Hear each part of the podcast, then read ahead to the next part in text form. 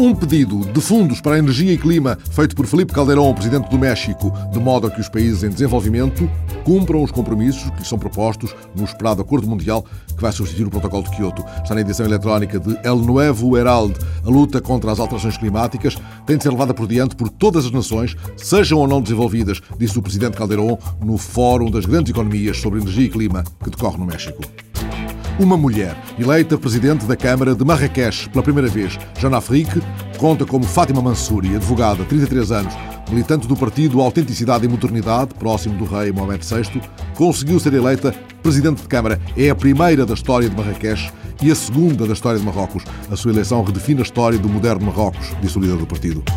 Um manifesto de mulheres, professoras universitárias italianas, profundamente indignadas pela forma como Silvio Berlusconi trata as mulheres na esfera pública e privada. No manifesto, publicado na revista Micrómega, elas pedem às primeiras damas dos países membros que não estejam presentes na próxima Cimeira do G8, no início de julho, na Suécia. Elas pedem às primeiras damas que desertem do G8, assim afirmando que a deslegitimação da mulher num país ofende e golpeia as mulheres de todos os países.